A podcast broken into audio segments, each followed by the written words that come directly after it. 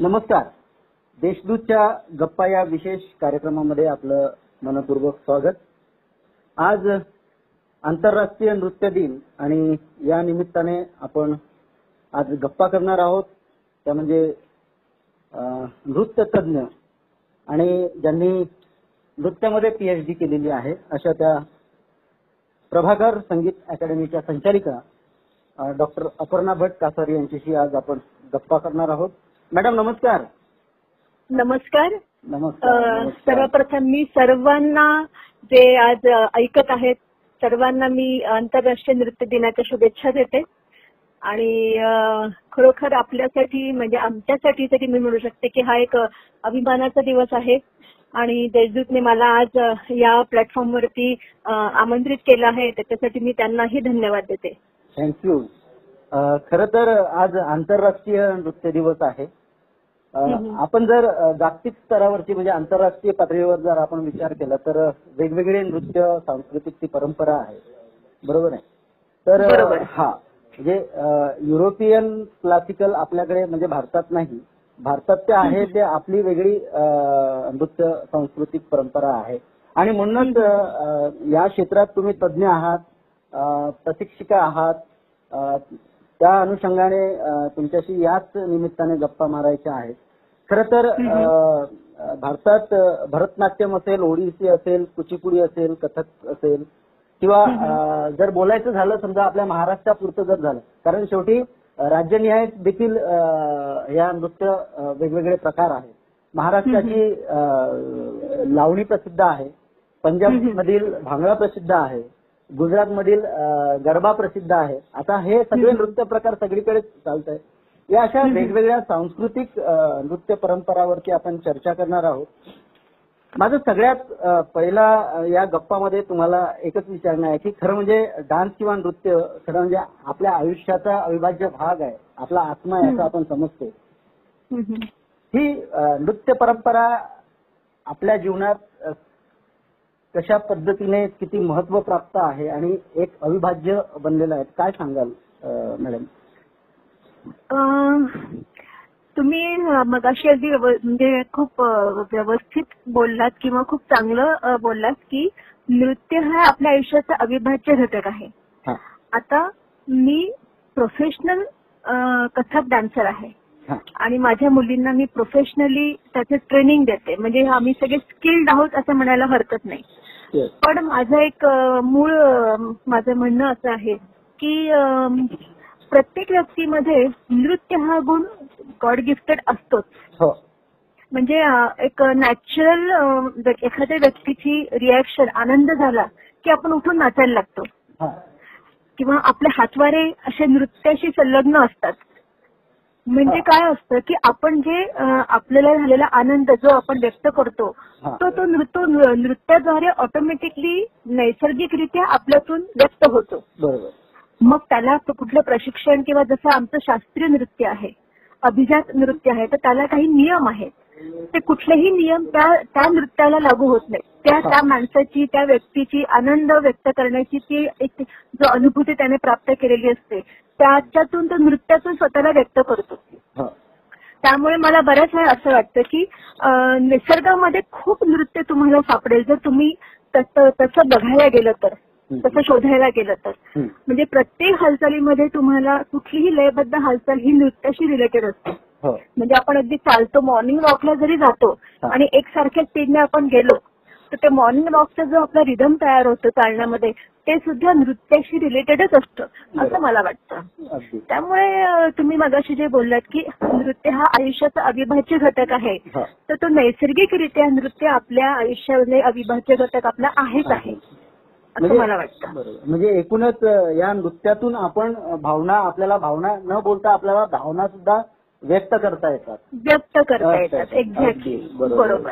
म्हणजे आपण अगदी हसत आनंदात समोरच्याला टाळी जरी दिली हो. आणि समोरच्याने त्याच्या रिएक्शनमध्ये आपल्या टाळीला टाळीने प्रत्युत्तर दिलं तरी ते नृत्यच म्हटलं जातं असं आहे. हो. आता आपण या साधारणतः हे जे काही नृत्य प्रकार आता माझ्या माहितीप्रमाणे तुम्ही कथ्थक विशारद आहात किंवा कथ्थकमध्ये कथ्थकमध्ये मी doctorate केलेली आहे. हो. केलेली आहे पारंगत आहात. तर या कथ्थक नृत्य प्रकारामध्येही काही वेगळे प्रकार असतात? नाही कथक हे एक प्रकार आहे. कथक ही एक अभिजात नृत्य कला आहे. आपल्या भारतीय परंपरेमध्ये भरतनाट्यम आहे जे दक्षिण भारतात केलं जातं. हो. भरतनाट्यम कुचिपुडी आहे. हा. नंतर कथकली आहे. हो. हे सगळं दक्षिण भारतात केलं जातं. मग इकडे आपल्याकडे थोडं वरती उत्तरेकडे आलो की मग महाराष्ट्रामध्ये कथक आहे. महाराष्ट्रामध्ये भरतनाट्यम पण आहे. मग आणखीन वर गेलो तर मग ओडिसी आहे. मणिपुरी आहे. हो.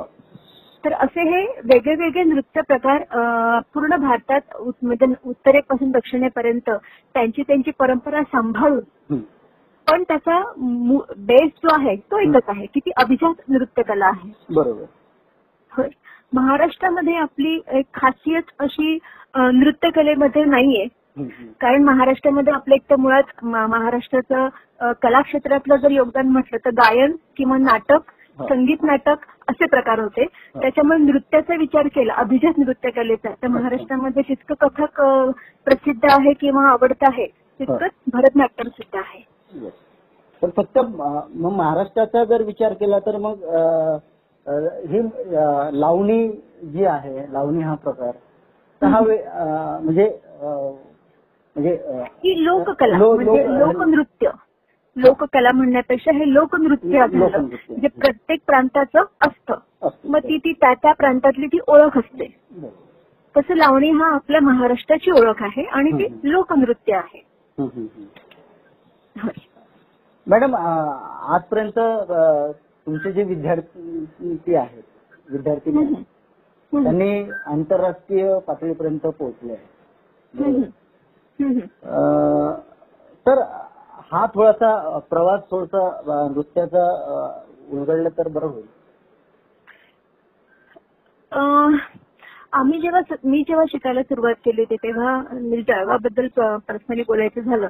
तर जळगावमध्ये नृत्य हा विषयच नव्हता आणि जो काय थोडाफार होता. त्याच्याबद्दल काही खूप चांगलं जनमत नव्हतं. म्हणजे सामाजिक दृष्ट्या बघायला गेलं. तर नृत्याला खूप काही असं आदर म्हणावं किंवा एक चांगली ओळख असं नव्हतं. पण मी त्याच्यातून शिकत गेले माझ्या आई वडिलांच्या सपोर्टने. आणि आता विषय आता परिस्थिती इतकी बदललेली आहे. की अनेक संस्था पण या अभिजात कलेवरती काम करत आहेत त्याच्यामुळे परिस्थिती बदलली की लोकांना ते कळायला लागलेलं आहे. लोकां आणि म्हणजे मोठ्या सिटीज मधले कलाकार आपल्याकडे यायला लागले आहेत किंवा आपल्यातले काही लोक मोठ्या सिटीजमध्ये जाऊन त्याच्यामुळे ते जे एक कम्युनिकेशन झालेलं आहे त्याच्यामुळे ते कळायला लागले की हे अभिजात कला काय आहे आणि. त्याच्यामुळे ऑटोमॅटिकली त्या गोष्टीला खूप म्हणतो ना आपण एक पॉझिटिव्हली सकारात्मक रिस्पॉन्स मला माझ्या पॅरेंट्स कडनं किंवा जळगावातल्या. इन जनरल जसं मी. प्रोग्राम करते तर ऑडियन्स पण जो येतो. तो फक्त आता आजकाल फक्त माझ्या विद्यार्थ्यांचे पालक असे येत नाही. तर ज्यांचा माझ्या पालकांशी माझ्याशी काही संबंध नाही पण त्यांनी कुठेतरी प्रोग्राम्स बघितलेले आहेत ते आता माझे रेग्युलर ऑडियन्स झालेले आहेत. तर मला असं वाटतं की खूप महत्वाची आणि खूप आम्हाला ताकद देणारी गोष्ट आहे हो. की लोकांना ते आवडायला लागलेलं आहे. तर म्हणजे हा कला प्रकार खूप चांगला आहे. आणि जरी यापूर्वी जरी त्या नृत्याकडे बघण्याचा दृष्टिकोन जरी समाजाचा जरी असतो पण आत्ताच्या घडीला जर विचार केला तर एक चांगला सकारात्मक प्रतिसाद आहे त्याला. एक चांगला. प्लॅटफॉर्म मिळालेला आहे. व्यासपीठ. मिळालेलं आहे. हो हो. आणि त्याच्यामुळे काय झालं की जेव्हा मी माझ्या मुलींना घेऊन मग जळगाव जळगावच्या बाहेर मग पुण्यासारख्या ठिकाणी गेले मी की तिथे काही स्पर्धांमध्ये आम्ही भाग घेतला तिथं मुलींना बक्षिसं मिळायला लागली. म्हणजे पुण्यासारख्या जिथं सांस्कृतिक दृष्ट्या समृद्ध शहर आहे. तिथे जाऊन आम्ही तिथल्या ग्रुपशी कॉम्पिट करून आम्ही फर्स्ट प्राइज जेव्हा घेऊन येतो.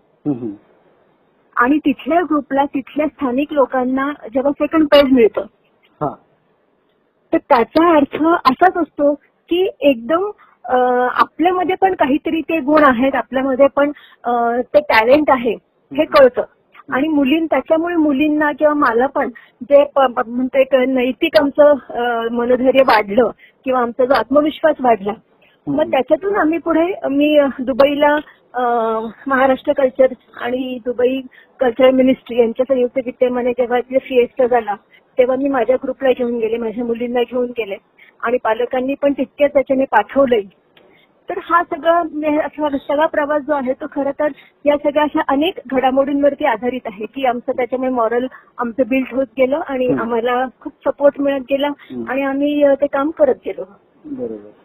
आणि एक तर याच्यामधून जे काही आपल्या कला आहे ज्या काही सुप्त गुण आहेत ते देखील एक दाखवण्याचा एक प्रयत्न असतो खर तर. मॅडम तुम्ही खर तर कोविडची परिस्थिती आहे. तुम्ही हो. होम क्वारंटाईन आहात. अशाही परिस्थितीत तुम्ही आमच्याशी या संदर्भात या गप्पा या विशेष कार्यक्रमात नृत्य या प्रकाराबाबत तुम्ही आमच्याशी गप्पा केल्यात. अ, त्याबद्दल मनपूर देशदूत तर्फे मनपूर्वक आभार आणि धन्यवाद. Thank you thank you Gopiji. आणि मी सुद्धा देशदूतचे पण आभार मानते की अशा विविध पातळ्यांवरती म्हणजे तुमच्या माध्यमातूनच मी खरं तर देशदूतशी जोडले गेलेले आहे. आणि तुम्ही अनेक अव्हेन्यूज जे असतात समाज सामाजिक दृष्ट्या जे आपल्याला डेव्हलप करतात समृद्ध करतात असे अनेक गोष्टी तुम्ही कव्हर करतात. या देशदूतच्या माध्यमातून त्यामुळे मी तुमचेही आणि देशदूतचे पण खूप मनापासून आभार मानते. आणि अशाच काही गोष्टींमुळे कलाकारांना किंवा आमच्यासारखी किंवा आता माझ्या पुढची जी पिढी मी जी घडवायचा प्रयत्न करते आहे. त्यांना सुद्धा एक मनोबळ मिळतं की अरे खरोखर या गोष्टी आहेत. या गोष्टी काही ज्या लोकांना आतापर्यंत काही माहीत नसेल तर ते तुमच्या माध्यमातून काही गोष्टी माहिती होतील. तर हे खरंच तुम्ही पण खूप मोठं काम करत आहात. त्यामुळे मी देशदूत आणि तुमचे पण व्यक्तिशः अभिनंदनही करते आणि शुभेच्छा देते. Thank you madam thank you thank you